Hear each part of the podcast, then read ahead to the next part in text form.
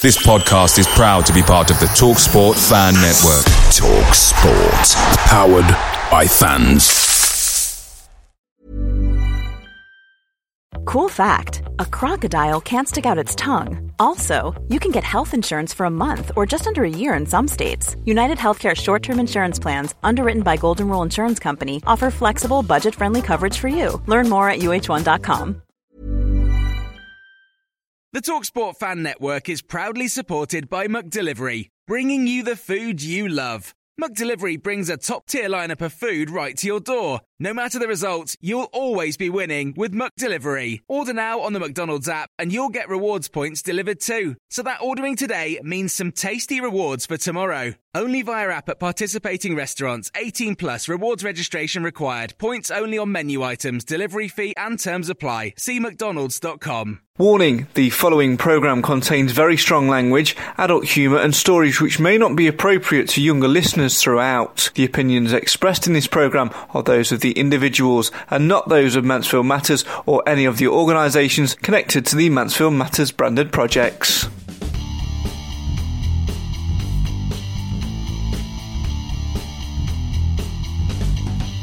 Hello and welcome to the Mansfield Matters podcast, the show for the fans by the fans. Why? Well, The season may well have ended, and another one in League Two it is. But we are here uh, every single week, taking you on a trip down memory lane, recalling some of the stories from players, past players, and past managers. The Mansfield Matters podcast crew are with me as well, although this week We've finally done it. We've finally got rid of Cam. Yeah. Hard work. Um, Cam is not with us this week, so we've replaced him with a much older and a much. I never thought I'd say this about Cam. Uglier model. Uh, my dad Chris, who seems to be trying to get on the uh, the camera by putting his thumb in front of it. Don't worry, we'll edit out with the other camera. It's fine. Uh, joining us this week for a trip down memory lane is a player who broke through the Stags YTS scheme in the late 90s and then left just after that horrible playoff final in 2004 and then went on to Barnsley to have an established career over 10 years and now is uh, the, the head of the academy at Oakwell and doing very well for himself as well. We'll introduce him in a second but as always let's have a little chat to Simon and to, to Nathan, the Mansfield Matters uh, podcast panellist. Nathan, last week with Ian Bowling, it was sort of the start of when you were starting to go in but obviously Bobby would have seen a lot, lot more of and sort of know a little bit more about his style of play. And I know for a fact you've been excited about this one, haven't you? I have, yeah. I mean, uh, we like I said, we spoke before. Uh, Ian came last week, and it was like you say, just before. But um, there's, a, there's an era when I got involved, which is sort of for me still the best Mansfield Town team that I've ever seen in my uh, 20 years of sort of watching the Stags. And uh, he, you know, Bobby, he, if I was going to put down my top 11, he would be uh, he would be straight on that list in at right back. So, um, like I say, it was definitely in my area of when I you know, was absolutely loving the Stags. Still am, but different era. and, um, and so yeah, I've very, very much been looking forward to tonight. And uh, Simon, obviously, what about yourself? Obviously, you know, you would have seen many a right back over the year, but Uh, Bobby you- certainly one I'm that not that old. mind. Yeah, well, yeah, yeah, I'm not that you old. No, no, I think Bobby was one of the best right backs we've had, to be honest. So, yeah, um, I remember him very well, especially against the goal against Hull City. I remember that one. No, we'll certainly look forward to hearing all about that one as well. And uh, obviously tonight it's a little bit louder than what you watched last week. That's because here at the Capo Lounge, the fabulous Capo Lounge uh, here in Mansfield, they do fantastic stuff for, for community groups and things like that. They've got a games night on tonight, a board games night. They're expecting about 10 people. They've got about 40, 50, so it's, it's packed to there. Personally, I think it's because we said that Bobby was coming down here tonight, so they all wanted to have a little glimpse at Bobby. Bobby, welcome to the Mansfield Matters podcast. Thank you very much for getting involved. This is your me. this is your first time back in Mansfield for quite a, a long time, isn't it? Yeah, a number of years uh, in terms of town centre. I've still got a house here, so I was down here two weeks ago sorting it out uh, from a tenant in there that's wrecked the place. But um, first time in the town centre, You're trying to say there's a house to rent on the market, which you're trying to get a be tenant selling it now. I'm sure it's a fantastic place. What are your immediate memories of Mansfield then? Because obviously people will associate you for obviously the 10 years at Barnsley and everything that you did there. Obviously the testimony you had a couple of years ago was against Yeah. Mansfield. You made Yeah. your breakthrough at Mansfield.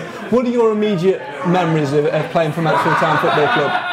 Well, my last memory is obviously losing in the playoff final, uh, which is not a great memory, but over my time at Mansfield, you know, fantastic memories. Uh, it's where I learnt football. Uh, had a great two years here in YTS scheme, as it was called back then, um, and I, I ended up living here for a number of years. I didn't leave here till I was 30 years old. Uh, so I met my wife here, had my family here. Uh, so just great memories of the town and obviously great memories of the football club. Fantastic. You've still sort of got a hand in it by having the, the house, although you're going to be getting rid of that in the coming weeks or, Yeah, that'll be whatever. gone soon, yeah. It's always good fun. Obviously, you mentioned the YTS scheme there. You came through that with uh, a good number of uh, players who went on to great things as well. Liam Lawrence, Craig Disley had a decent career, Lee Williamson as well. There were a lot of uh, good players in there. What are your memories of that group? It must have been a lively bunch. Uh, yes, it was uh, a group full of winners. They're totally different to today's generation. Obviously, being in a, a modern day academy, uh, the character of players are totally different. Uh, probably society has uh, a great deal to do with that. Um, our youth team and the youth team that was just below us was. I, I doubt there'd be a League Two club that produced so many good players that to go on to play in the Championship and Premier League. Uh, if I'd have gone back to 19, what was it, 1996, 97, 98, I would never have foreseen so many players going on and having such a long careers. We all played 500, 600, 700 games.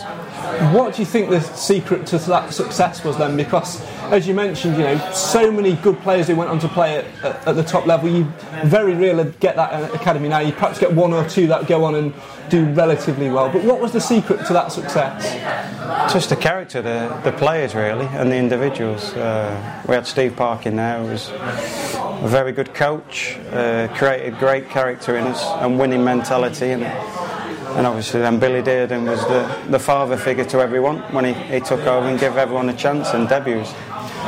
What's your memories of, of Billy then? Because obviously, I think different play, different different players, don't they, sort of have different relationships with managers. Ian Bowling, when he was sat in that chair last last time around, Yeah. wasn't so fond of him because obviously he was the manager who made him depart and brought in Kev Pilkington. Yeah. But obviously he brought the likes of yourself, Liam, Craig, all of those through. So as you say, almost like a father figure. Yeah, I think he came in with an emphasis of playing youth uh, and getting rid of some of the older players, uh, which he did.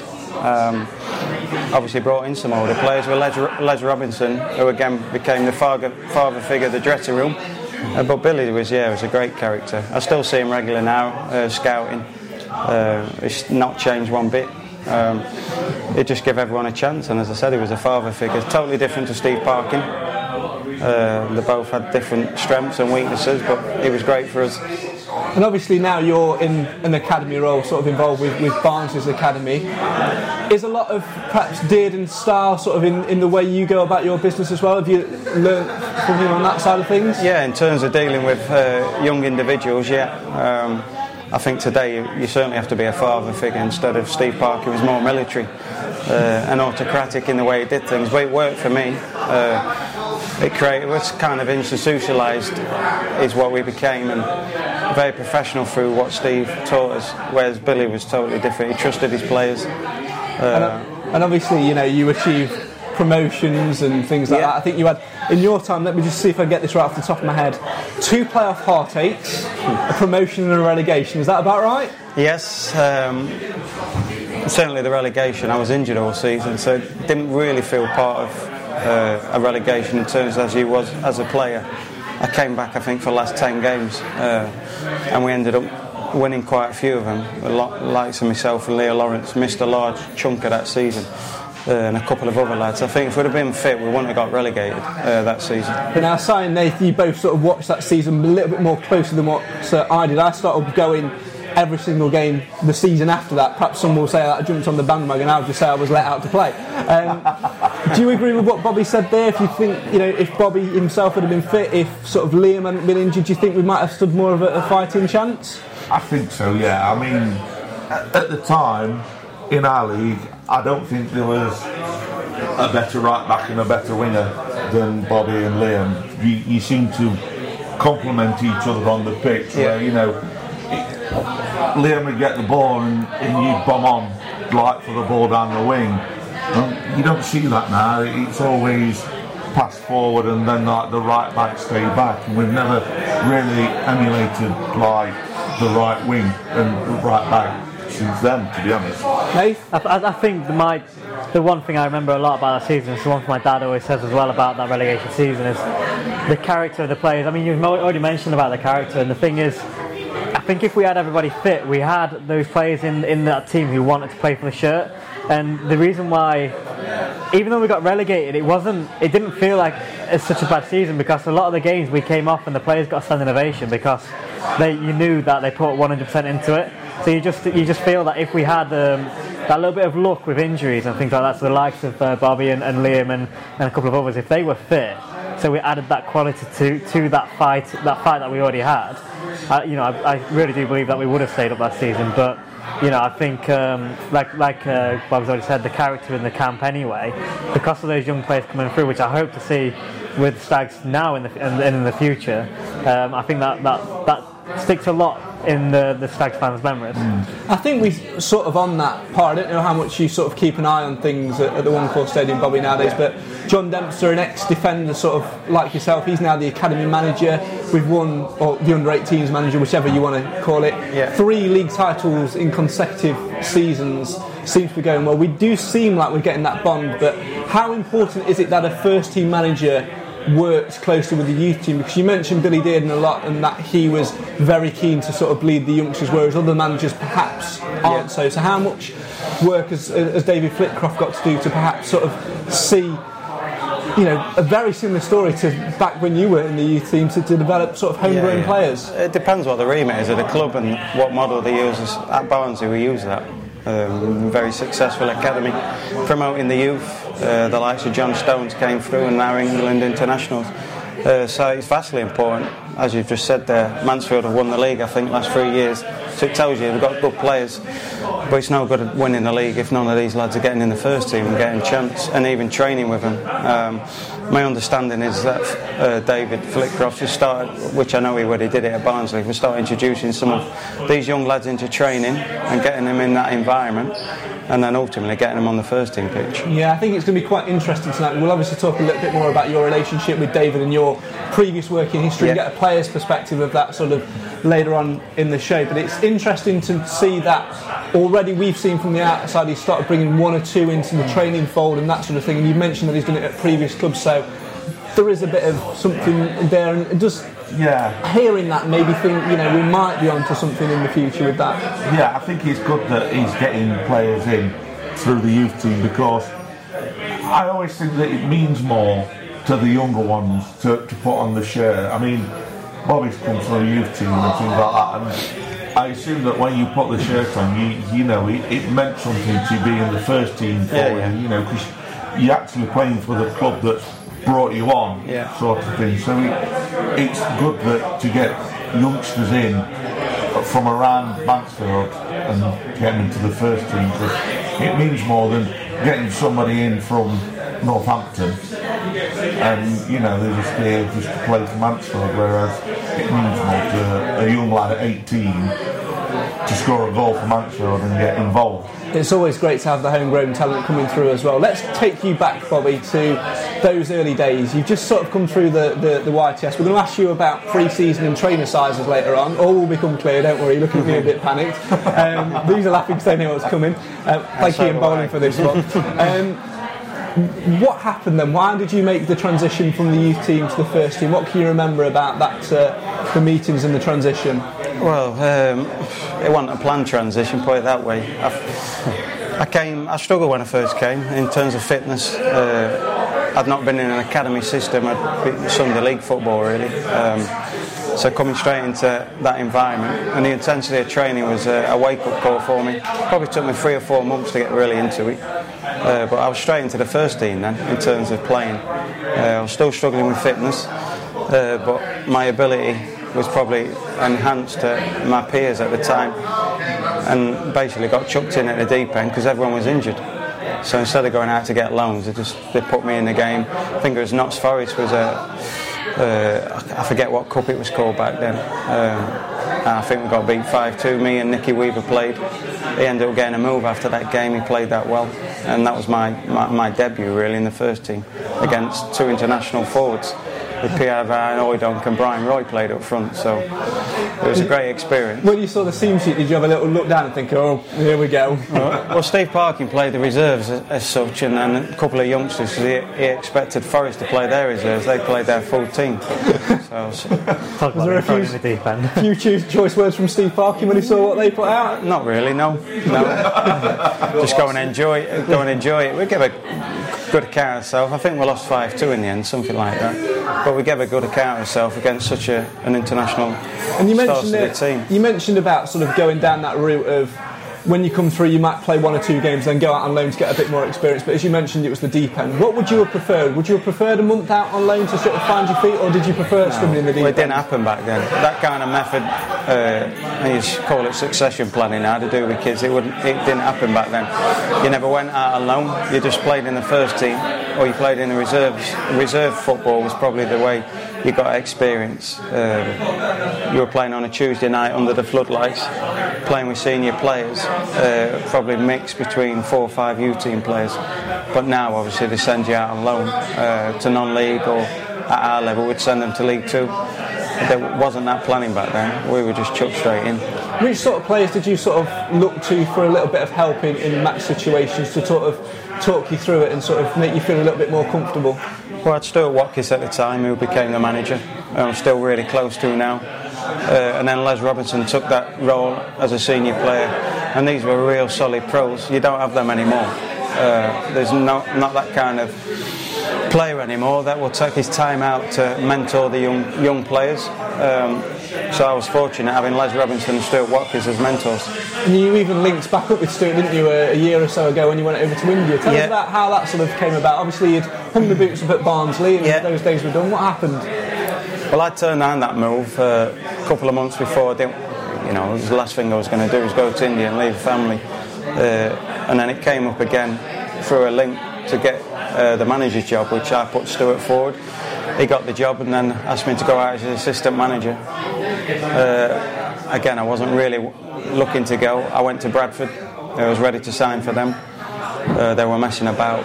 Uh, they, they were struggling for money at the time and not signing players. So I ended up just taking the bold move, really, for the experience more than anything. I was coming to the end of my career. There was a chance to coach, a chance to sample something different. It was only six months, with knowing I could get back every six weeks. So that's how it came about.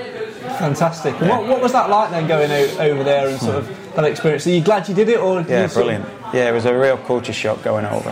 Uh, obviously, seeing the amount of poverty that was over there, the travelling that uh, occurred going from game to game, and just it was, it was like starting back at Mansfield, if I'm honest. Uh, training on, on rubbish pitches when we first got to Mansfield, having to put out kit ourselves, do everything ourselves. It took me back to when I was 15, 16. Um, so it's gone back to how I was with Stu, and we enjoyed it. It was a great six months. It was tough work. You know, it was hot uh, being away from home, uh, but I really enjoyed it. I won't, I, won't, I won't change it now. And you got obviously a young family as well. So is that a, a, big part of sort of coming back when you did and sort of settling down and going down the academy route? Yeah, when I came back, um, I, I could have continued playing at League Two level. I had a few offers to go and, and conference, but I was, really close to the old owner, who's who's sadly just passed away at Barnsley, and he asked me to come back. Um, he didn't tell me which role he wanted at the time. He just asked me to come back, so I said, "Yeah, great." Took about two months really to come up with a role. Uh, the manager was under pressure at the time at Barnsley, and initially just wanted me to come and help whoever was going to take over. It was Paul Heckingbottom at the time. Would have took over if the manager would have left. Uh, fortunately uh, for the club, Lee Johnson went on 110 on the bounce and got his move. He was another great guy, so I was really pleased for him. That's how it came about. Um, I thought, you know, do I prolong the career just for a year or get in, or start this side of the white line, as they say, and I took that, and it's worked out. Now, is your job title now academy manager or Bookie's favourite for the manager's job every time there's a managerial change? You seem to be up there every time. Yeah, it always happens. Even now, I think I get messages now. I had loads today. My phone's not stopped. Are you going to take the job? Well, I've never even applied or even wanted the job, and they've not offered. It It has been offered to me in the past uh, by Patrick. It was more on an interim basis to start with, but I certainly ain't in for it this time. No, um, I don't know where the bookies get it from. I don't know how it works. Uh, probably because of my history at the club. And being academy manager, uh, people just chuck, chuck your name out there. Two and two together and often get about five or six, don't they, Nate? It's, uh, Yeah. it's always an interesting one, that one. From your perspective, Nate, obviously, we talked to, to Bobby and obviously two playoff partakes, a promotion and a relegation. Talk about a roller, roller coaster. What are your sort of key memories of Bobby? Do you think he maybe should have uh, took the ball off Liam Lawrence when he tried to chip it at, at Cardiff and got one in the shootout? Never mind take it. Or someone just at least have a word in his ear and say, "Don't do anything stupid." But Did anyone have a word with him after that? No, not really. He's still a legend. He is, yeah. actually uh, he scored 22 goals that season. Yeah, Yeah. And I- he did. Yeah. I've got a feeling it was about 14 penalties and he'd not missed one. Yeah. It was a surprise he did it. I know speaking to him after, he was going to go in the corner and the keeper had gone early. So he changed his mind last second. And it was an instinctive thing. Never Obviously change your backfired. Mm. Never change your mind. Obviously, you look back at those shootouts. Uh, Yeah. 5-4 victory against Northampton and the loss at, uh, at, at Cardiff against Huddersfield. Were you ever sort of on Curle's list to take one, or were you? Uh, if I'm honest, I can't remember. I went on the five. I think I was always on the sixth one, the first one, uh, if it went to, to that stage. Uh, we should have won the game in 90 minutes or 120, where it was. I think we scored that day. It was, Didn't Yeah. all Yeah. cross the line. Never crossed the line. I watched it back earlier. It didn't cross the line. Trust me. I mean, we should, as I said, we should have won. It was a strange game going into it. I'd already signed for Barnsley before I played that game. Liam had already signed for Sunderland before he played that game. Um, so he was desperate to leave, you know, taking the club up again. Junior Mendes had already signed for Huddersfield before, which I wasn't happy about because obviously played it, we were playing against them and we're getting beat on penalties. And he come off injured. Injured or Well, he injured? wasn't injured, no. Yeah. That's my opinion. He was Yeah. all right on the bus on the way home. So perhaps, perhaps shouldn't have played in that game. Uh, but we still, we still should have won the game. How difficult was that situation for Keith Curle then as manager? Because he would have known that, you know, Liam would go to Stoke, you would go to Barnsley, and especially the Mendes situation with going to Huddersfield and having signed before the game. Yeah. How much of a difficult situation did that put him in as a manager, in your opinion? Well, he wouldn't have known about it. You don't think he would? Uh, no, no. It was his fault. Not, the reality is none of us wanted to play for him. I was one of them. I didn't want to stay while he was manager. Uh, so we were, we were already, we were already decided to leave. It offered all, us all less money, even if we got promoted.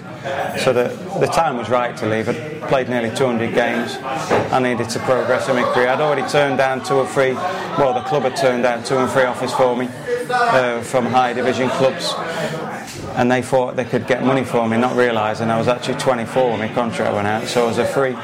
So they made a host of mistakes with us lot. And I think if you look back at that as well, I think that's one of the sort of nails that were in Haslam's coffin as well. Because what, what were your sort of thoughts when? I mean, I never knew that Bobby and Liam and, and Junior had signed for other clubs before that final. Because you never realise, do you? Always think it's after. I didn't know that Bobby and Liam had signed for Sunderland and Barnsley. I knew that Junior had signed for Huddersfield, and that was kind of a bit of a thing in the crowd at the time. I, you know, you always seem to think, well, is Junior actually going to perform? Because it don't matter to him because. You know, he, if Huddersfield win, Well, it benefited He's him more, wouldn't anyway, it? It- it- Yeah, it's a bad. That's a terrible thing. I mean, like I say, if the manager wasn't aware, then that's obviously a problem. But if he was aware, he should not have even been in that squad. no, he shouldn't. No, I agree.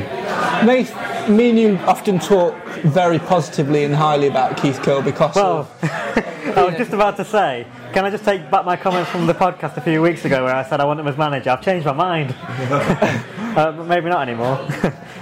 what, what does go through your mind when you hear stories like that about you know less money for key players who've come through the system, the club not realising that they're going to lose out on money and potential windfalls for them? Imagine how different things could have been if we would have commanded a fee for the likes of Bobby, the likes of Liam.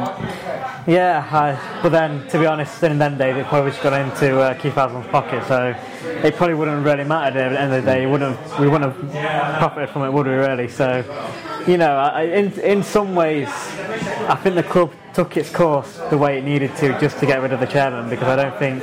I still, you know, even if we went up that season, I don't think we'd have stayed up there much longer. and We'd have probably just come back down anyway. And um, we just, I think what happened in the end happened because we needed, in a way, for our sake, because we probably wouldn't have a club now. So you can look at it in that way. So, but you know, if you look at the, running a football club, it's obviously you'd think we'd get those sort of things done right, wouldn't you? So we we we benefit from the likes of bringing these quality players through when they do do move on. So it's a, you know it's a tough one.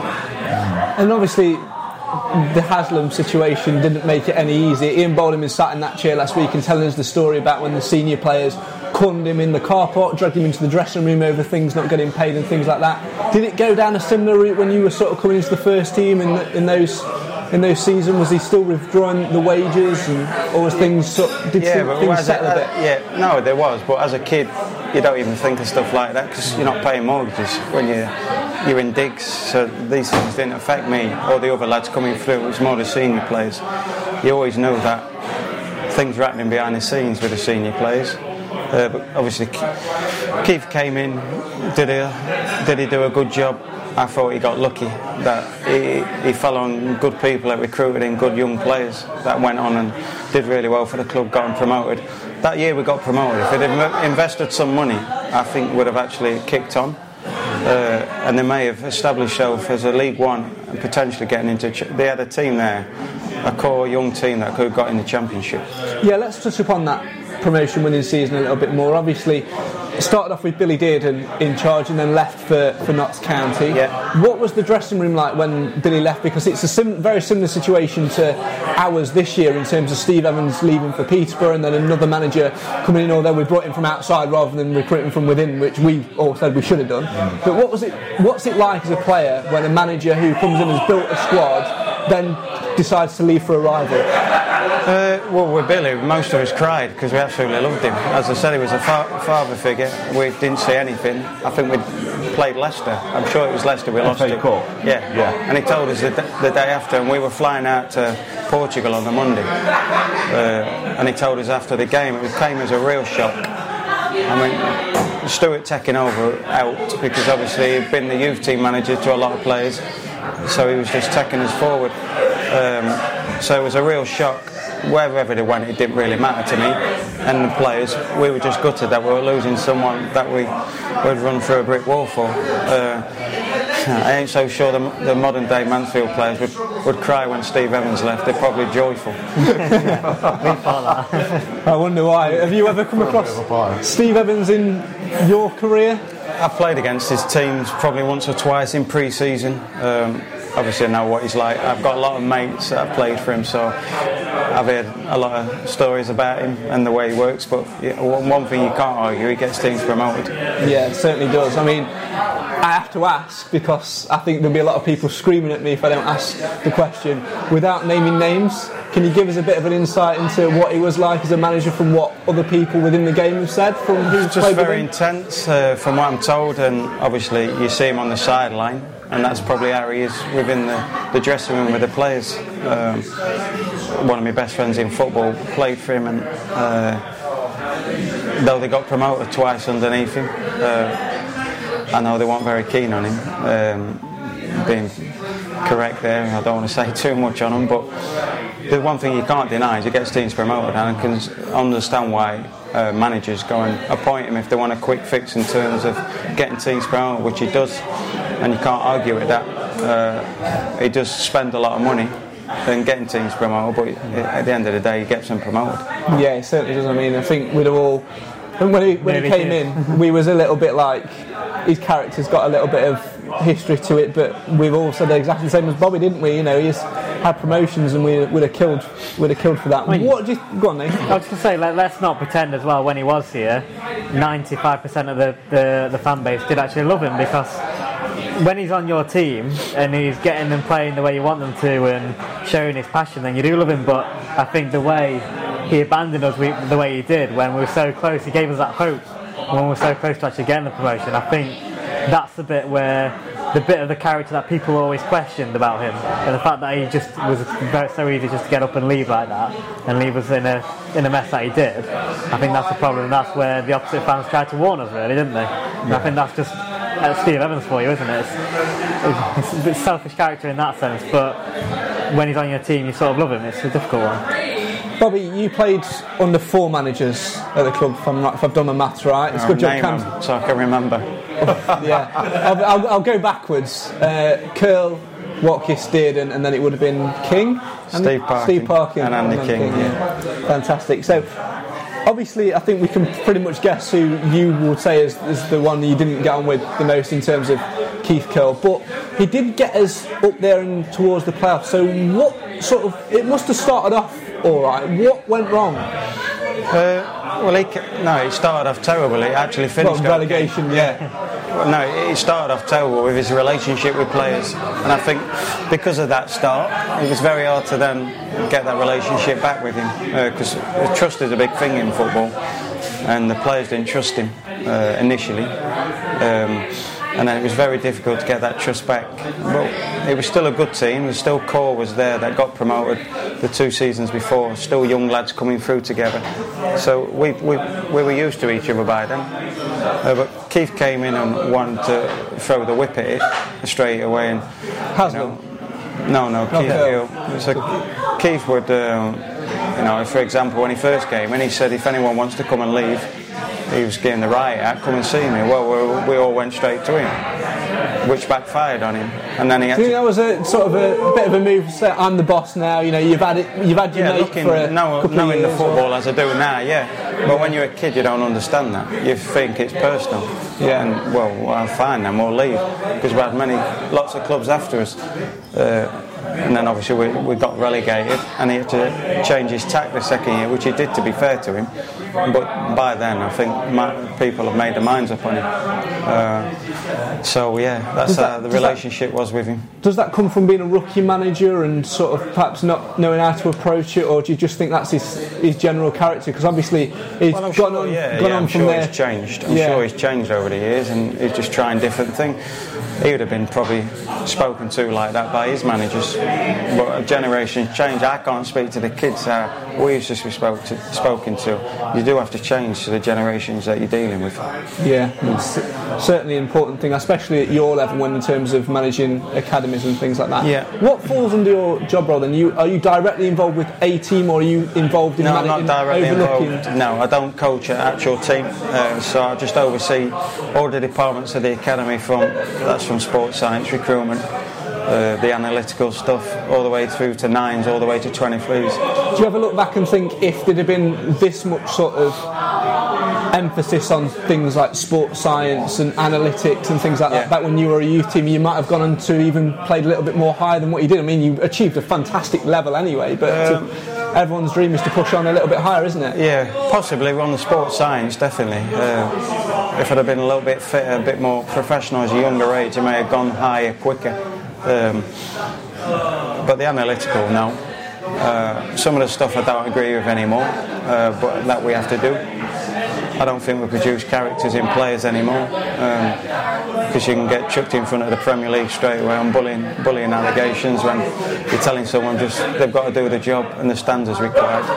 So you have to be very careful now with safeguarding all sorts of different issues. Whereas back where, when I played, I think you see more men, more characters. than characters missing out of football now.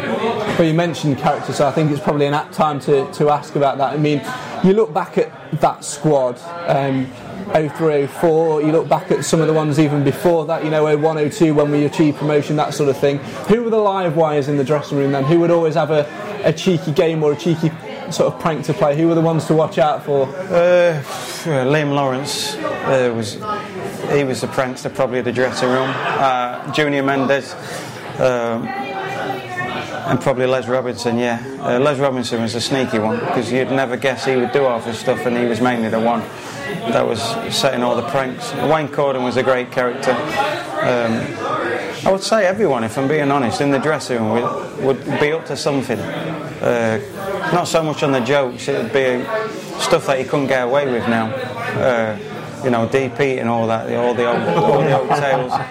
People don't do anything like that. Even cutting up clothes and, you know, Liam Lawrence brought a convertible and we ended up chucking mud in his, his car. You wouldn't get away with stuff like that now. But that was just a regular thing back then. What's the worst one you've had happen to you? And then uh, did you ever find out who it was and what were the consequences? Uh, no, I never found out, no. I never found out. I'm still looking. Cars were trashed. D- don't know. Uh, and clothes cut up. Again, I've been hammered for my clothes all through career, so they always used to get cut up. I, I um, never never found out who it was. If I'm being honest. If, if it helps, we have got Les. Uh, he's going to be doing an interview as well, so if it helps, we'll question him and find out if he's done any of it. Yeah, well, it will have, but he won't tell you. Les. Maybe if we get him a few drinks from the bar here at the You never Cafe. Lounge, you never know, he might open up a little bit. Yeah. Um, obviously, just before we take a, a quick break, um, you did return to the One Call Stadium a couple of seasons back. I interviewed you at Pitchside, I remember doing that. Restay's testimonial. Yeah. What was it like coming back to Mansfield and, and playing on that pitch again? I might be wrong, and I probably am. I probably will be, and I'm sure somebody will correct me. But I'm 99.9% sure that you never actually played against Mansfield after you left in a competitive fixture. No, never. See, I knew I was right. we'll end it there. No, never. I mean, that was obviously part of. Unfortunately, Mansfield never been able to get promoted again, and I was fortunate to get promoted. I think after two years at Barnsley and stayed there in the Championship. Then ten years after, so no, never. So really enjoyed going back. I still love going back now when I watch games. So I have been to quite a few games to watch players. Uh, I've been to scout some of Mansfield players for Barnes' first team. So in the last two years, so I do go to games regular. Uh, but playing on the pitch, it was the first time I've been back.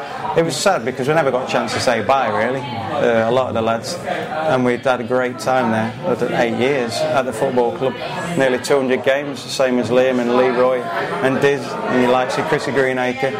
Um, so it was it was sad not being able to say bye. and, Uh, that's why I had my testimonial against Mansfield. So yeah, I was going to ask. to play against I was going to ask that. I was going to ask that. Obviously, it was a pre-season friendly a couple of Yeah. pre-seasons ago. Um, you obviously played, and I think you ended up scoring the winner from the penalty spot in front of the Stags fans. You had a great reception uh, Yeah. there from both sets of supporters, as you'd expect, as well. But is that the one lingering regret that you could never? There was never really a platform to say anything anyway because Twitter and things like that and Facebook weren't really around in 04. Um, was that a lingering regret that you never got to explain why you left and sort of say your goodbyes to a club which really, you know, is etched on your heart like Barnsley is? Yeah, absolutely. Uh, when you're there so long, you do. s- As I think it's probably one of the best Mansfield uh, teams of probably history. The one that got promoted with so many young kids coming through the system as well. I don't think that'll ever be done again. So many youth team players playing in a promotion team.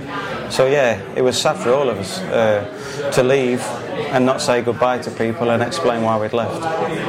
And we'll talk a little bit more about your testimonial and Yeah. some of the more other players that you played in and things like that, and a little bit about your career after Mansfield and talk about Barnsley because this man here is not just a capable right back who played centre back quite a few times as well. Where did you prefer, just quickly, right back or centre back? Uh, S- a centre back. Preferred centre back? Yeah, if I think if I'd have been six one, six two, I, like saying I probably played in the Premier League. That's Yeah. that's what everyone, managers told me. It was just height that stopped me progressing into the higher leagues. Certainly, I didn't have the pace, the top end pace to play in the Premier League at right back, but centre half, and have got away with it. I think we were probably both a little, all a bit surprised by that because when, in terms of Bobby's Mansfield time, him and Liam were a sort of an unstoppable force down the right hand side, weren't they, Nate? Yeah, exactly. That's what I said. I was expecting you to say right back there, but um, you know, I guess it's. Yeah, I enjoy defending. Uh, so even though I was able to get, I, I was at Barnes in my first year, could bomb on.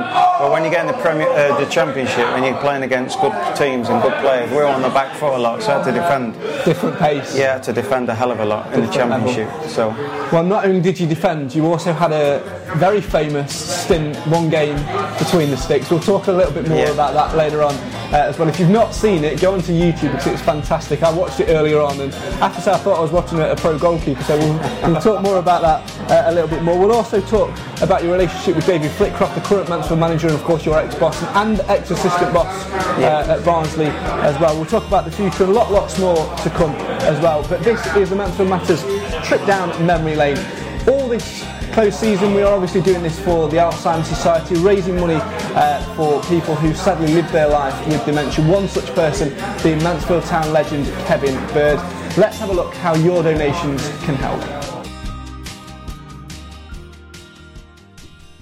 When I found out I had dementia, it was quite a bit of a shock because I expected it to be something that they could fix. There is a big stigma.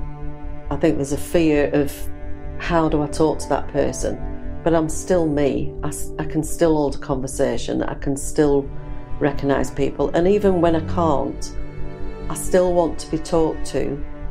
the same. Alzheimer's Society have helped me massively. I went on a um, Live Well with Dementia course with them, and we got some really good points from Alzheimer's Society about how we can really live well. And we had such a good laugh because you can laugh about what you've got. You have to laugh about it. What's the point of being miserable? When we decided to set up the steering group, we wanted to do it because two of the members had lost the mums with dementia and there was no support for them. So we decided that we'd make Longridge dementia friendly. People in Longridge are really friendly. So they're, they're friendly to start with, but to make them dementia friendly would help even more. So if they maybe came across somebody in the street that's looking a bit lost or somebody that doesn't know how to use a cash machine, they're really struggling, then to give them a bit more time to be a bit more patient and um, to understand that not everybody can do everything at top speed. My daughter Joanne has been a really good support to me. I don't know what I'd have done without it. When my mum got diagnosed with dementia, I'd started getting more involved with the Alzheimer's Society. I decided on my own to go become a dementia friend and then I went on to do it, become a dementia champion. And I know my dad struggled and he had dementia. And there's loads of other people in Longridge with dementia. It should be friendly for people living with dementia in Longridge and everywhere else.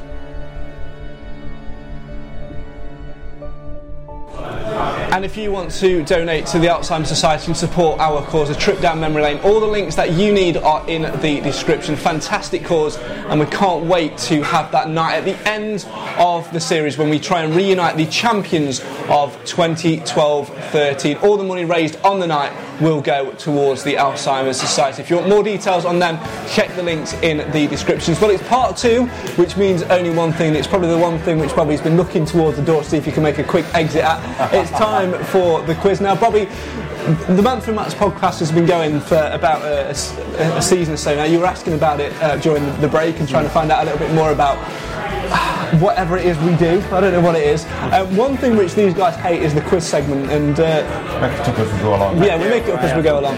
Basically, what we've got is we've got uh, a quiz which is called "It's All About You." So we've got ten questions, all about your career, mainly from your time at Stags. But there's a couple of curveballs from Barnsley thrown in there as well. I can answer for, for good for good measure.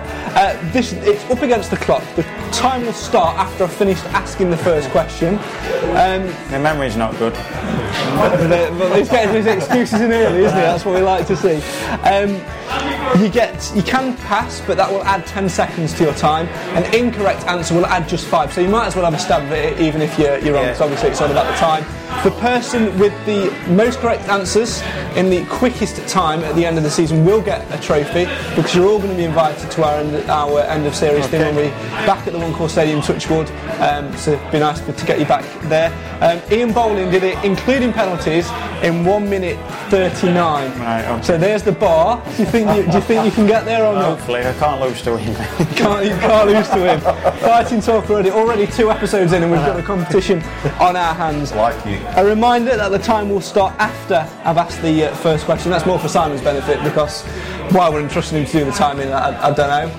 Neither do I. Well, there you go. Bobby, you go. are you ready to take a trip down memory lane? yes. Okay. Bobby, whilst you were much loved for helping keep the goals out, you did score three. Who was the first against in October 1999, seven minutes after coming on as a substitute? Start the clock. Hartlepool. You played your last game in the and Blue in the 2004 playoff final, but which of your teammates was the only one to score during the shootout defeat?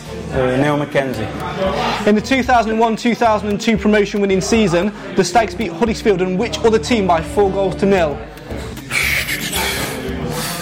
Carlisle. Under how many managers did you serve at the club? Five. Against which side did you make your debut? Chester. You were one of several YTS graduates who made their break into the senior side, but between yourself and Liam Lawrence, who made more senior appearances for the club, you or Liam? Me.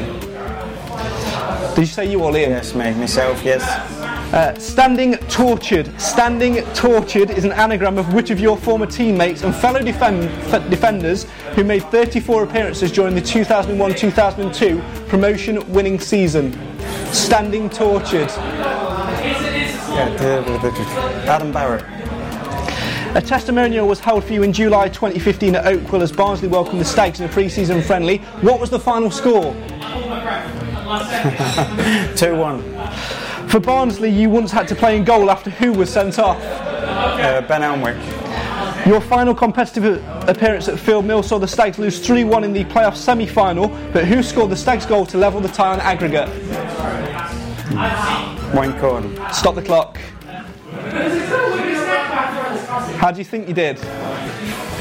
Probably got three or four wrong, I think. Actually, he's done alright, actually. Three, four, five. What do you reckon, Nate? I reckon it's done alright. I reckon it's, I reckon it's beat Ian. You think? Give me answers on some of them. The defender one's done me. The defender one's done you. The, the anagram, the anagram one always will, because that's yeah. I hate them. Yeah, Nathan hates them. I can tell you, Bobby, that you scored six correct answers in a time of one minute twenty-nine. Oh no. Ian, however, got seven correct. But it all depends on obviously, obviously he's ahead of you. But if you've done it in a quicker time, who knows? So let's add up these uh, these penalties then. 5, 10, 15, 20. So that is 1 minute 49 seconds. Unfortunately, it's a slower time Yeah, than. Ian. Let's run through those uh, those incorrect answers then. Uh, the team that you beat 4 0 was Macclesfield, the other team. That could have been one of any. That's the curveball, isn't it? Uh, horrible question, that one. Uh, standing tortured uh, was Stuart Reddington. That was a that was a hard one. When I, when I was writing that question, uh, I did. Uh, I played with him. yeah, yeah, forgot about all about him. You remember him now. and uh, the testimonial, 4 3. Right. Uh, you scored the, the winning penalty uh, in front of the Stags fans. Um, 2 1, 4 3. same thing, it was a one goal in it, that's all it was. Uh, and the uh, player to score in the playoff semi final, you said Wayne Corden, it was Tom Curtis. Tom Curtis. Who uh, hardly popped up any goals, did he? So, one, one in a million. But uh, a comfortable, I think that's a, that's a relatively decent score. But bad. you were wanting to beat Ian Bowling there, weren't you? What, what- Oh, what did he get? 139, you said, didn't you? Yeah, 139, seven correcting 139. So second in the leaderboard, but you know there's still plenty more uh, to go with that one, uh, including obviously Les Robinson, a former teammate of yours uh, as well. So uh, there'll be some in there. You ever play with Mickey Boulding? Yes, I did, yeah. Still see Mickey, still speak to him regularly, yeah. So Mickey will be next week's Yeah, okay. guest on the show. Although next Tell him he's beat me if he has. we, well, we won't be here at the Cafe Lounge next week. We're actually going around to, to Mickey's house. So uh, Yeah. anything we should sort of look out for at, Mickey's? What's what's You know, Shez the Bowling biggest, like? biggest house in Sheffield. But just Did look for the that? biggest house in Sheffield. Don't need a sat now. It is the biggest house in Sheffield. Oh dear. What's your? We asked this question to uh, Ian Bowling last week, and this is how we got the story about the uh, size 12 trainers. We'll ask about yeah. that in a second. 10, size 10. Size always 10. say 12. we'll, we'll always go for that. Um, but obviously, other than having the uh, biggest house in Sheffield, what can you uh, tell us about your memories of uh, Mickey Boulding? Then, is there anything we should sort of throw at him as a curveball, which sort of, sort of Uh, could bring up some entertaining stories? the curveball for him. Trying to think now. He seems like a very sort of down to earth, straight laced guy, Mickey. He is, yes. Uh, obviously came from his uh, tennis. He used to always eat a blueberry muffin after training. Ask him that. No, sorry, it was chocolate, double chocolate actually, muffin. Gonna say double, yeah. It's, We, we know Always. what gift to take anyway. That's Always. That's it. Always had a double See if you chocolate can remember muffin. what I used to, used to eat after every training session. Fantastic. Sure, Well, you we- won't be able to do that these days either, a double chocolate muffin. That just, it's not quite what your sports scientists would say, really. I No. wouldn't recommend that. I know, I know they don't let us do that anyway, so. No, no, it's it's an interesting one. I mean, you obviously came through sort of late nineties, early noughties, and then obviously finished your playing career a couple of seasons ago. Yeah. How did football change? Because I imagine Ian Bowling was talking about this last week. He was always talking about washing your own kit, bringing your own meals, that sort of thing. How's football changed in that landscape? It's far more professional now. Uh, you're really giving no excuses to anyone because they've got everything on a plate. Where I think it's probably had a detrimental effect to uh, making footballers. Um, there's a lot of players, certainly at the top academies, they'll earn a lot more money uh, than players that play 600 games. So if we get a player from Manchester City, for instance, that you're interested in signing, who's not kicked a ball with a first team, he may be on twenty thousand pound already. That's So scary, isn't it? you have no chance of getting them. They're out of our budget at a club like Barnsley. And would you want to sign them? Probably not, because they don't have that hunger. Uh, and that fight, ultimately, don't need to. From a young age, they've, they've had a lot of money. Uh, no success, but success in their eyes. Uh, parents are very hard to deal with nowadays. Uh, They're always demanding, uh, Always demanding. extra 5k for little Johnny's shoelaces. They're just very demanding, yeah. Uh, my parents, they wouldn't demand, oh, they, you get clipped round here if you didn't work hard. But now, they clip the coach round here if you don't play their kid. So it's, the generations have changed. Uh, I'd like to see it go back to cleaning their old boots, cleaning their old kit, even at our level. uh, All, everything's done for them. You were going to say, Simon? I was going to say, is it easier to sign somebody from a lower league than somebody from We, uh, our remit at Barnsley is that they, they recruit under 25, 24, and usually from the lower leagues. So they're hungry. Lads you can develop, want to develop, first and foremost, and move on. Uh, you found they're easier. They're certainly easier to coach and develop. And obviously, it makes money for the club getting them cheap, Yeah. develop them, selling them on. Uh, I've. Uh, it's the wrong terminology, so I've no time for young, young modern pros, but a lot of them I haven't got time for. Let's talk about one young pro who was at Barnsley who you'll know very well and who Stags fans will know very well. A certain Randy Ones, or as we, as everyone else knows him, Danny, Danny Rose. It's the anagram thing. We always, I always throw in. That, that was one of the, the funniest anagrams we had. What was Danny like as a kid? Because he comes across as one of the most genuine, down-to-earth, hard-working strikers who just wants to succeed and score goals. What was what was he like to, to play with and when he was sort of developing at Barnsley? Fantastic attitude. His generation, their youth team was probably the best at Barnes in the last probably 20 years. So John Stones and Jordan Clark, who's just got promoted at Accrington, uh, and a couple of others that are playing League Two level. Uh, they just had good attitudes, which is again missing now. Uh, they had good mentors as well. I'm sure if you ask Danny, uh, he would tell you about myself and other senior pros that we were very harsh on perhaps how we were treated. Uh, but then we'd give them an arm around the shoulder and then love them after. But during training, they knew they had to work hard. During, if we was in the gym, everything they did had to be done properly. Otherwise, we'd be on them. Uh, you don't really get that pro anymore. So the young lads get away with murder now. But Danny Rose and his generation didn't get away with anything. We wouldn't allow them to. And you obviously would have played with him, perhaps more in training than in a competitive match, which meant you'd have probably often come up against him. What was he still like? diving? Is he still diving? Yeah. Yeah. yeah, yeah. Yeah. yeah. Still goes down. yeah, still has a cheeky one. He's the best player I've seen dive, even in training, which used to really wind me up, I've got to admit, as a defender. Uh, but he was great at getting penalties. I did play quite a few competitive games with him, so he was very good around the box, getting your free kicks. He was a great finisher, and great in the air. Uh, certainly should be a League One player. Uh, whether he was ever going to kick on and be in a, a championship, still a young lad, he still may do at Tw- 20. 24, isn't he? He's only 20, 20, Yeah. 20 Oh, yeah, 23, something like 24. He's still a young lad as well, so lots to Yeah, it's develop. great. He's just a great kid uh, Yeah. from Barnsley. Um, as I say, there's another one I still speak to regularly on the phone, uh, via text, etc. Um, just a really good kid. Fantastic. And Make another, sure he doesn't leave. I mean, he's, a top, he's our top goal scorer, and I'm uh, the one I'd want him here next season. Well, Flicker obviously took him from Barnsley uh, to Bury and did well, sold him. Uh, I'm not sure if he'll do the same kind of thing. the only worrying thing is yet to score under him.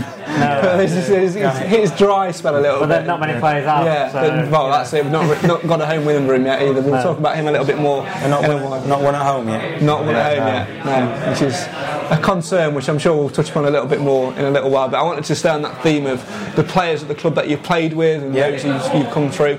Um, we've talked about one of the good. Let's talk about one of the other side of that coin because we were talking quite openly and quite honestly about the differences between youth team players in your day when they had to clean boots, they had to sort of work for it and find the way in, and then we talk about players who come in with the money. And it's no secret that Jacob Mellis, who was obviously at Barnsley for a while as well, went on with the million pound move to Chelsea and sort of got that that monetary side to it.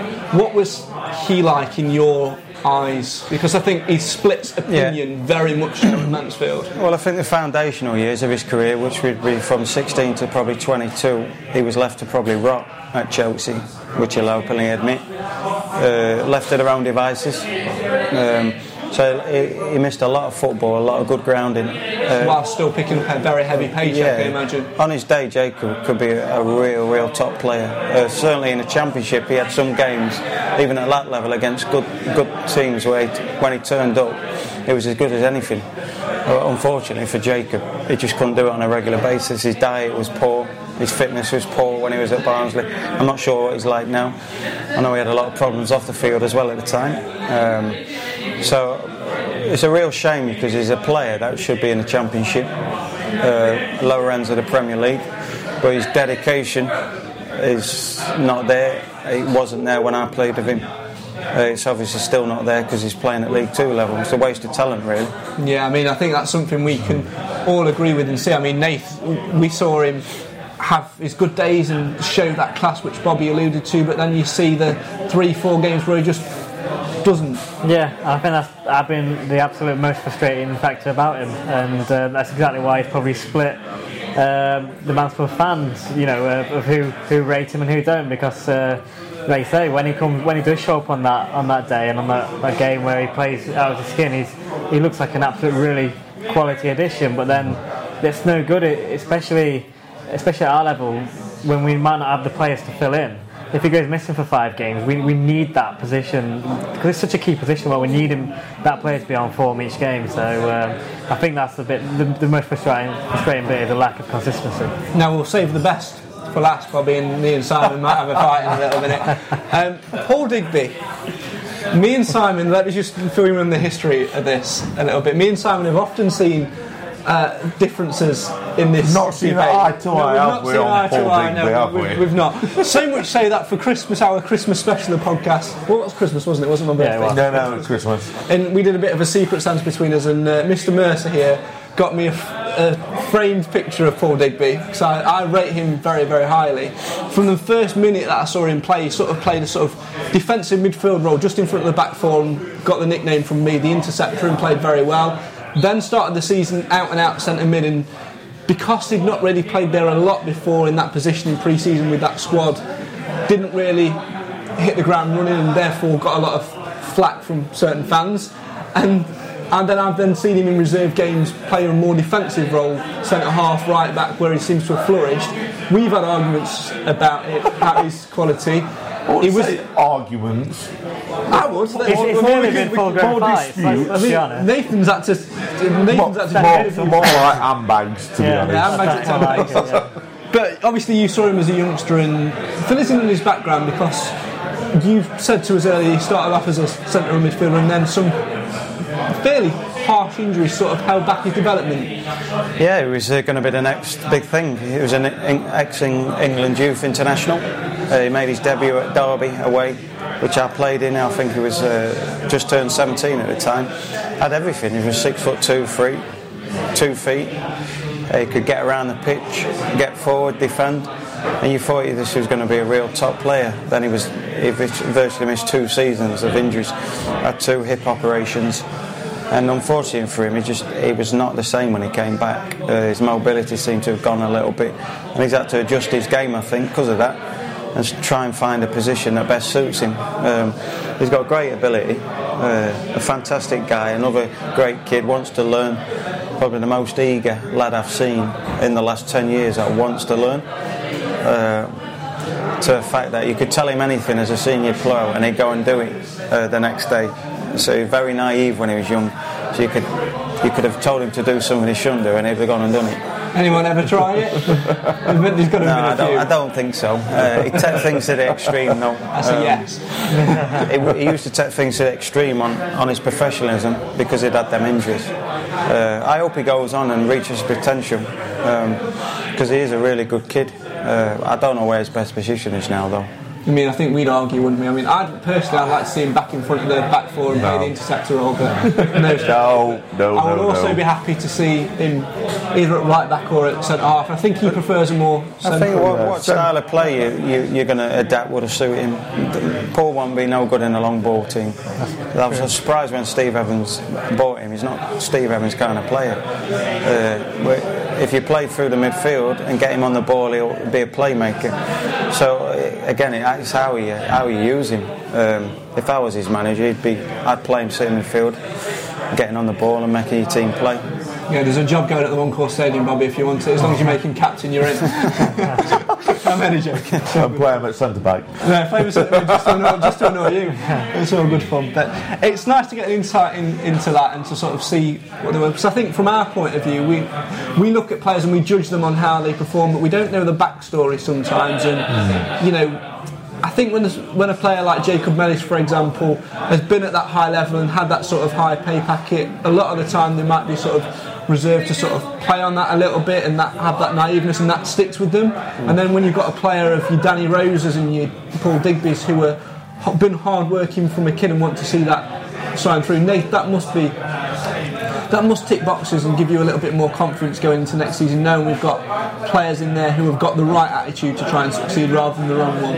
Yeah, like like especially you know the like like say of, of Danny Rose and Paul Digby, it's quite refreshing to hear because um, a lot of times you look out on the pitch and you question what they're really here for. Are they here just for the money, or are they here to um, put on a shirt, do their job each week, and and, and put in a shift? So you know, and I think as a football, especially as a Mansfield Town supporter, and you know we we you know we're very passionate supporters, and you know so. What all we want to see is every player go out there and give all they can for the for the shirt.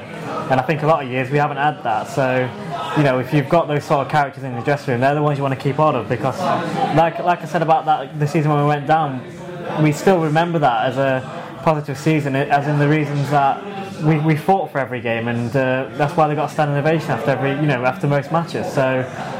That's all you really want, and uh, hopefully that passion could take us through with the addition of quality and with the good setup we've now got with a new training ground coming in with, with the Radfords in charge, and you know, with you need that passion to then for everything else to fit into place. I think. Yeah, we certainly do, and we'll talk a little bit more about our ambitions for the season forthcoming. And we'll talk about uh, a man who's played under the, the current manager, knows his style.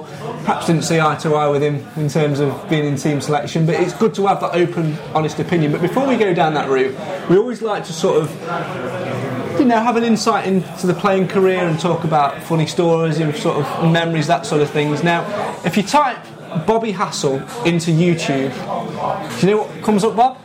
No idea.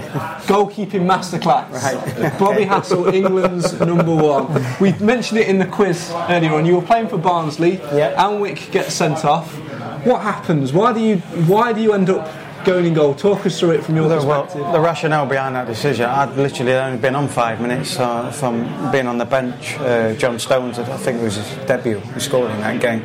So I came on at right back, John got cramp. Uh, goalkeeper got sent off, so I just took the shirt off him. Um, I played in goal as a kid quite a lot. Played a lot of cricket. I was a wicket keeper, so Talk about that in a minute as well. yeah, so I was, uh, yeah, I was confident and go in, and I didn't think it'd turn out quite like it did. Um, Yeah, it was- it was a strange one because the day before I'd obviously been told I wasn't wanted by the manager, uh, Which was, was Keith it- Hill, Keith yeah. and we'd gone back to his Rochdale, which was his team, and suppose he had to eat humble pie at the end because basically what I'd done in goal won us the game on the day. Uh, and we had to go back in the dressing room and he had to say well done, which I don't think he liked, did he?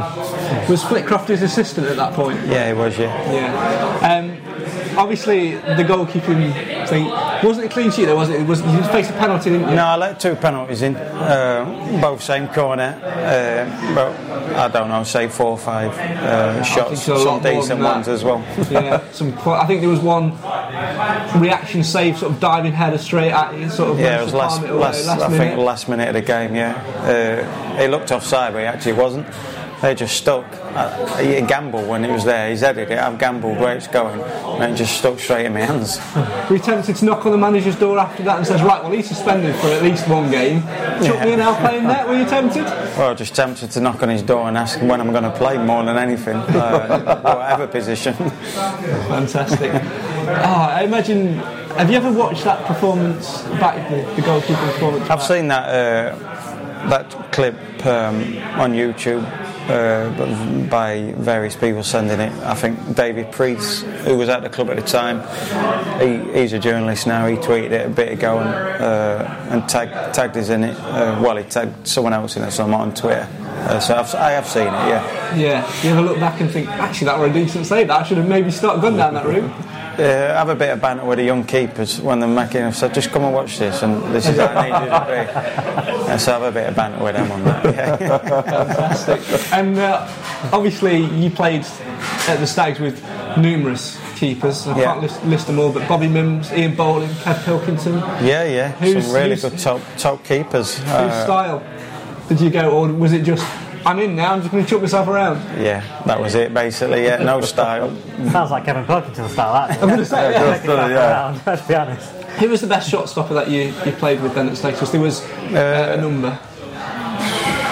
Ian Bowling was a good goalkeeper. I can remember. I can remember being a really good goalkeeper. Distribution wasn't great, but his actual handling and uh, commanding of the box and shot stopping was very good.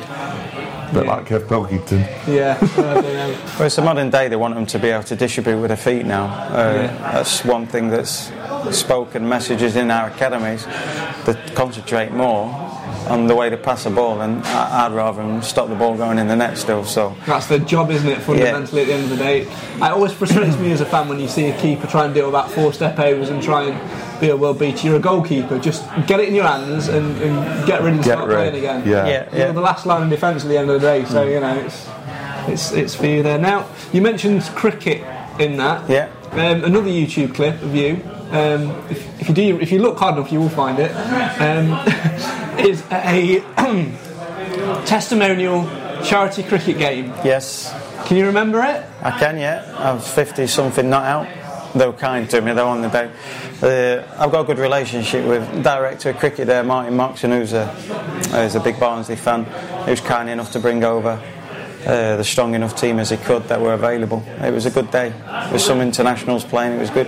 It wasn't a half bad performance from you because that half century included, if I'm right in thinking, three consecutive sixes. Yes. Um, I had a, when I was 14, 15, I could have chose either sport. Um, obviously chose football.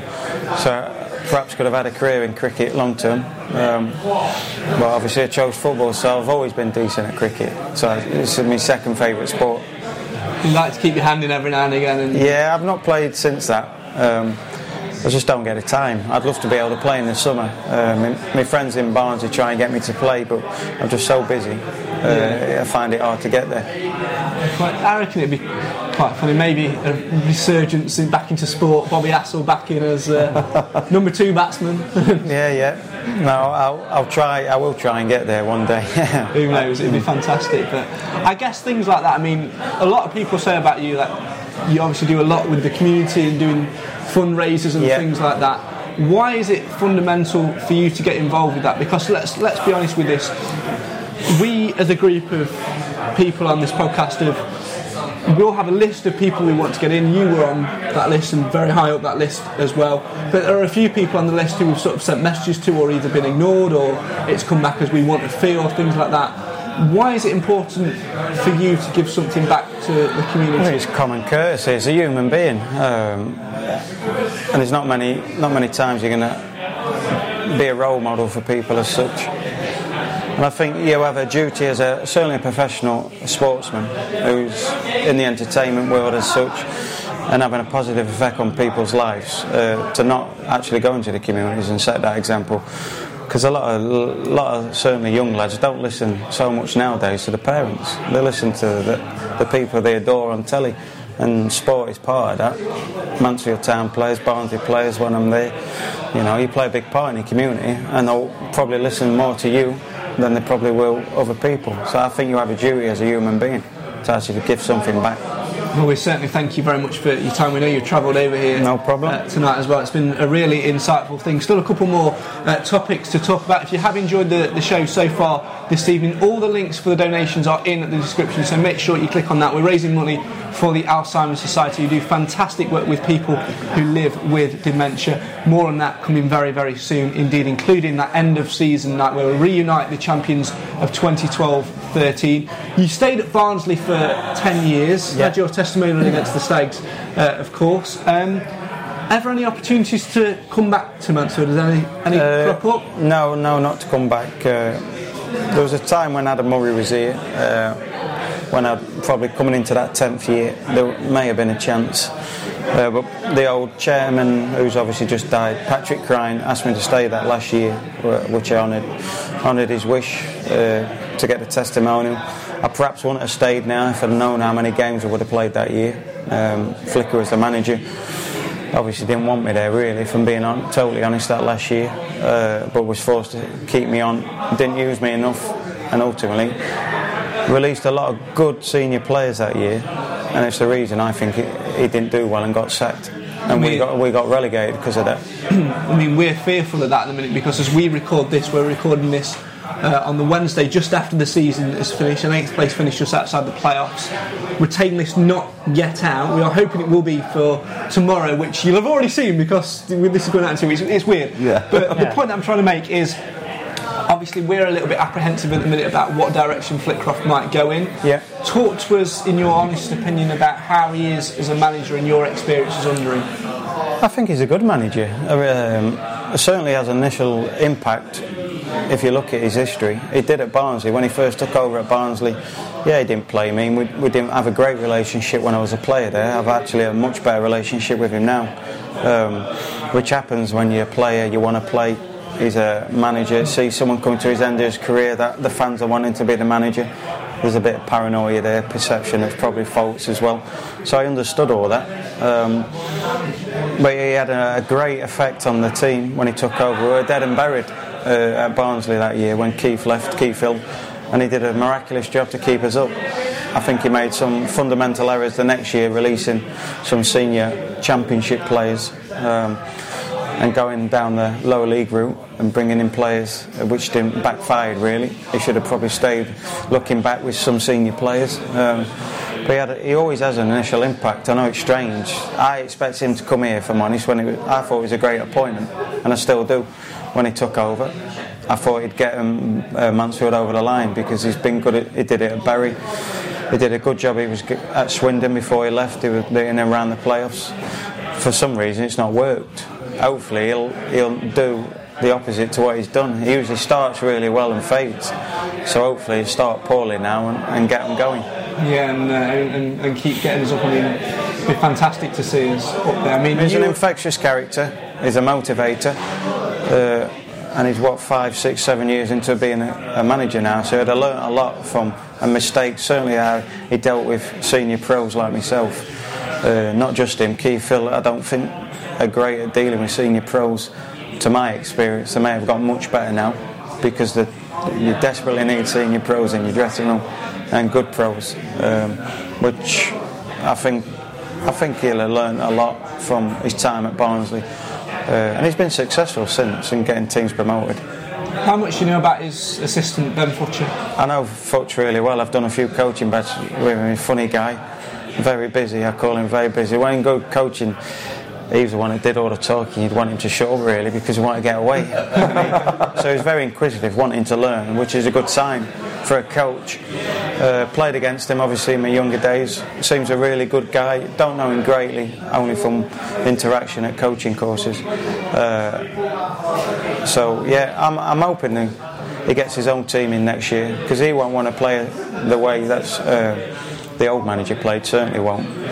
He preached the way to play uh, when he was at Barnsley, which was a passing a passing way, going through midfield and instead of long ball. So I'm sure he'll be given a fund to get the team promoted, and I'm sure he knows he's got to start well next season. Yeah, I think he'd be feeling the pressure after not having a, home winning, only having two wins, one of which being against the, the bottom of the league in, Yeah. in Chesterfield.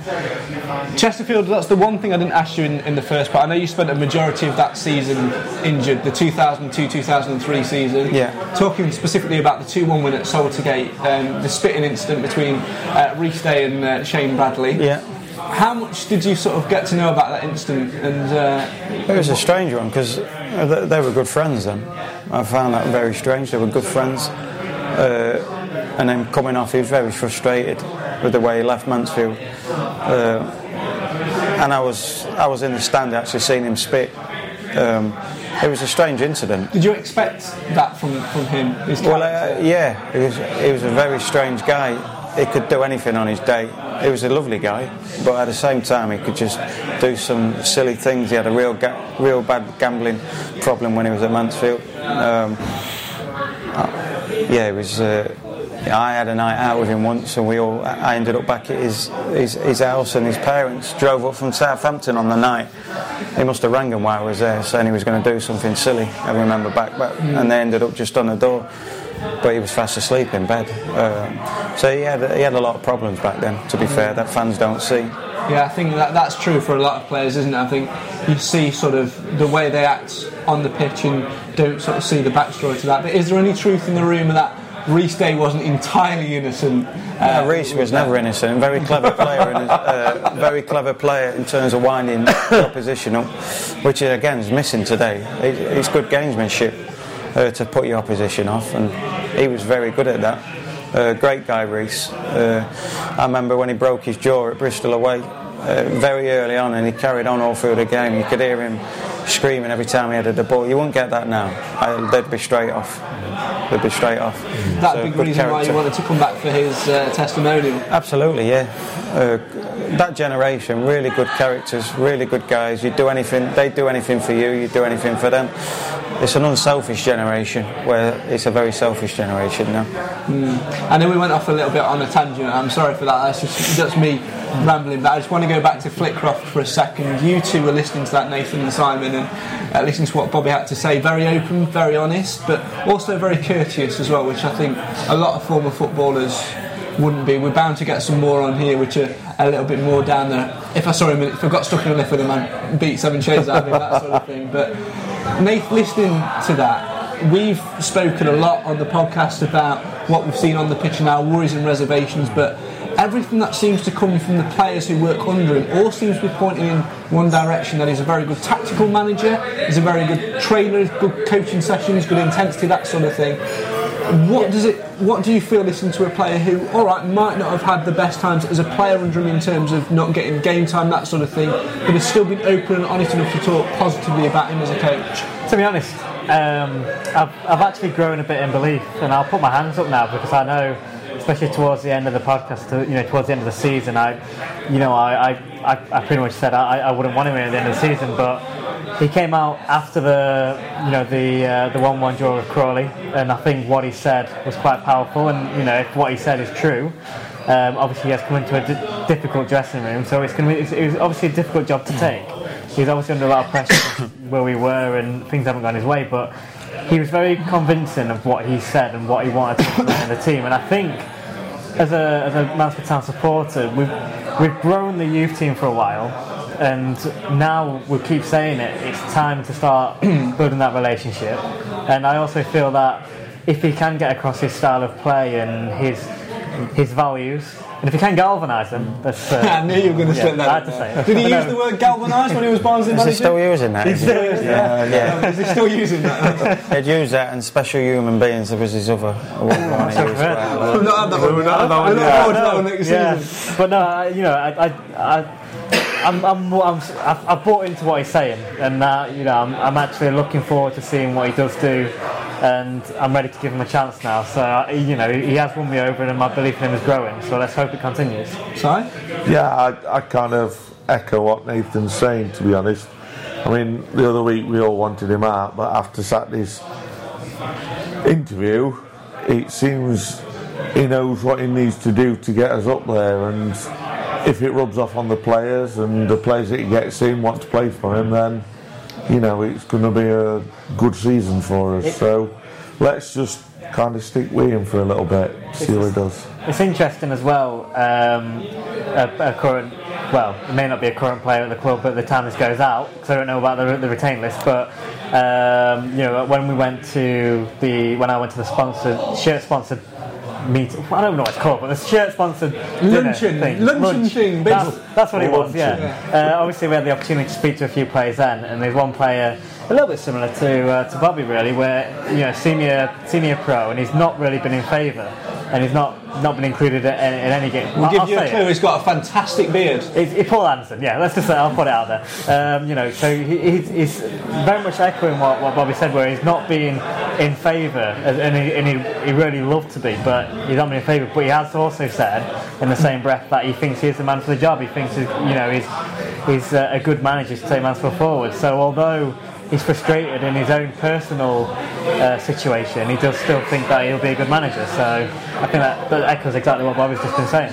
Fingers crossed for a, good season next season. That's almost all we've got time for. But Bobby West, we've still got you here, obviously. Still very much invo- involved at Oakwell. And I think when you compare the two clubs, I think a Barnsley is what Mansfield sort of aspire to be. A bit bigger crowd, but similar towns, similar styles. Is that why perhaps you managed to stay at Oakwell for so long? Because it was so similar to, Yeah. to, to Mansfield? Yeah, it was an easy transition for me. Similar towns, as I say, similar people. Um, similar uh, 200,000 around the borough, uh, similar to Mansfield. Similar size, as I said. Mansfield, if they wanted to get in the championship, um, should copy the model of what Barnsley have done all these years. There's a great infrastructure at Barnsley. I see Mansfield starting to do it now with creating their own training ground uh, and doing various things around the stadium aligning now the, the academy with the first team, is, which is what we do. Um, so it'd be great to see them copy the likes of Barnsley because, again, I, I think Mansfield should be a League One club, established League One club with the ambition to get into the Championship. I think Barnsley have played the most games in the second division than any other club in the country.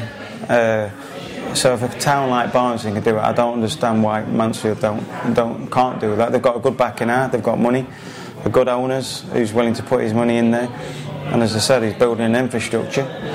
Hopefully, he'll get the right people in that can take that forward. Fingers crossed that does happen. Bobby, it's been fantastic having you on here tonight. Just finally, um, from yourself, um, best memory of Mansfield Town FC. What were you, What do you look back on when we sort of messaged you and said, "Can you come on this podcast?" What did you sort of look back on and think, "Do you know what? That's one of my highlights at, at Um, Mansfield." Getting promoted uh, out on that pitch. Uh, you know, I know they said there was about 8,000 there that day, but there was a lot more than that, which again, Keith Haslam special, really. um, you know, there was pe- there was hundreds and hundreds just stood up. I mean, it won't be allowed nowadays. Just stood around the pitch uh, all game because they had nowhere to sit. With red and white tape. Yeah, red and white tape. tape. You know, it was a great, great year. I just I had my first child. and Obviously, met me, me, fir- my wife. That that year we got promoted. So that year was a special moment for me. Uh, my best memory, definitely. But similar to Barnsley, I got promoted with a lot of kids that had come through the academy at Barnsley, uh, local lads, and very similar to here. We'd all come through together. Uh, there's no, there's no better, me- no better uh, special memory than when you get promoted, but with your youth team players. It's a really special memory. You can't, nobody can take away from you. And what about the opposite side of that? Is it the the way in which you left? The way in which I left, yeah, Uh, it was similar to Barnsley. I didn't leave there on the right right way. Um, so yeah, the way I left Bar- uh, the way I left Mansfield uh, was a was a big big regret not being able to say bye. You want to, as a player, leave knowing you're leaving, walking off, a bit like uh, a lot of players do. They know they're going to leave. You know, you, last five minutes, you walk off to a standing ovation, and you can say bye properly after the game. Yeah, certainly. So, Bobby, it's been fantastic having you on here Thank tonight. you. Thank you very much for coming, Nathan and, and Simon. Um, some insightful stories there tonight, Nathan. Certainly, uh, it's had my eyes open to a few things. Yeah, and uh, it was just really, really nice just to hear you know talk about that promotion season because I think if I go back to when I started uh, watching the Stags, it was probably a year before where I could start, you know, which I can remember. And that season, I, I remember I must have been what age seven or so. I remember being on the pitch on my dad's What were you, shoulder. Simon? Don't, don't,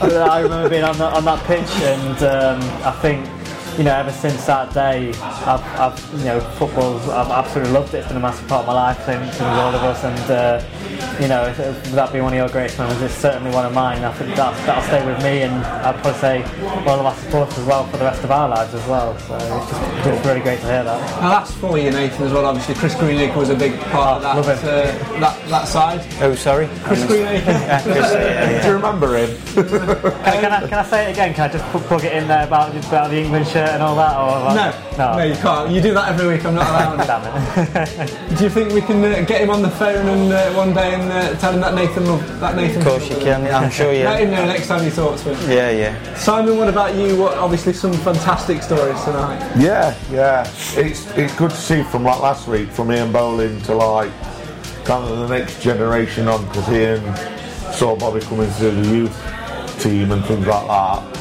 And then like they've got the next generation of stories sort of thing. So yeah, it, it really, it's really been good. Fantastic. And if you've enjoyed it at home, all the links to the description are in the description for the Alzheimer's Society if you want to donate to our cause. More details coming very, very soon of that special night at the end uh, of this podcast series, the start of next season, when we reunite the champions of 2012-13, all in the name of the uh, Alzheimer's Society. My name's Craig Priest. Thanks very much to Chris behind the, the camera who's been doing all the audio and everything uh, to that tonight. Thanks very much to uh, Nathan, to Simon, and to Guy Dog Hudson uh, down there as well. This has been a trip down memory lane, and it's only fitting that the final word and the final message to the Stags fans on his memories of Mansfield Town FC go to this evening's guest, Bobby Hassell. No, thank you for having me. Uh, you know, I wish all the, the fans in the club all the, the best for the future. Hopefully they'll get promoted. And as I said earlier, be an established League One club. I, I will say get behind the manager. Um, I think they've got the right manager in. You know, he's a great motivator. Uh, I'm sure he'll build a promotion winning team next year. A team that the club and the town will be proud of.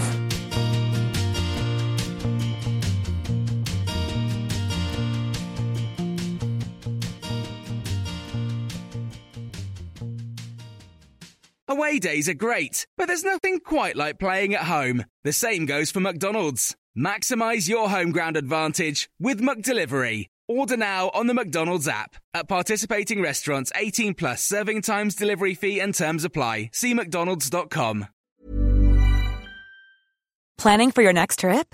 Elevate your travel style with Quince. Quince has all the jet setting essentials you'll want for your next getaway, like European linen, premium luggage options, buttery soft Italian leather bags, and so much more. And is all priced at 50 to 80% less than similar brands.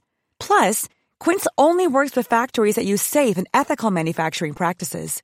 Pack your bags with high-quality essentials you'll be wearing for vacations to come with Quince. Go to quince.com slash pack for free shipping and 365-day returns. This podcast is proud to be part of the TalkSport Fan Network. Talk Sport. Powered by fans.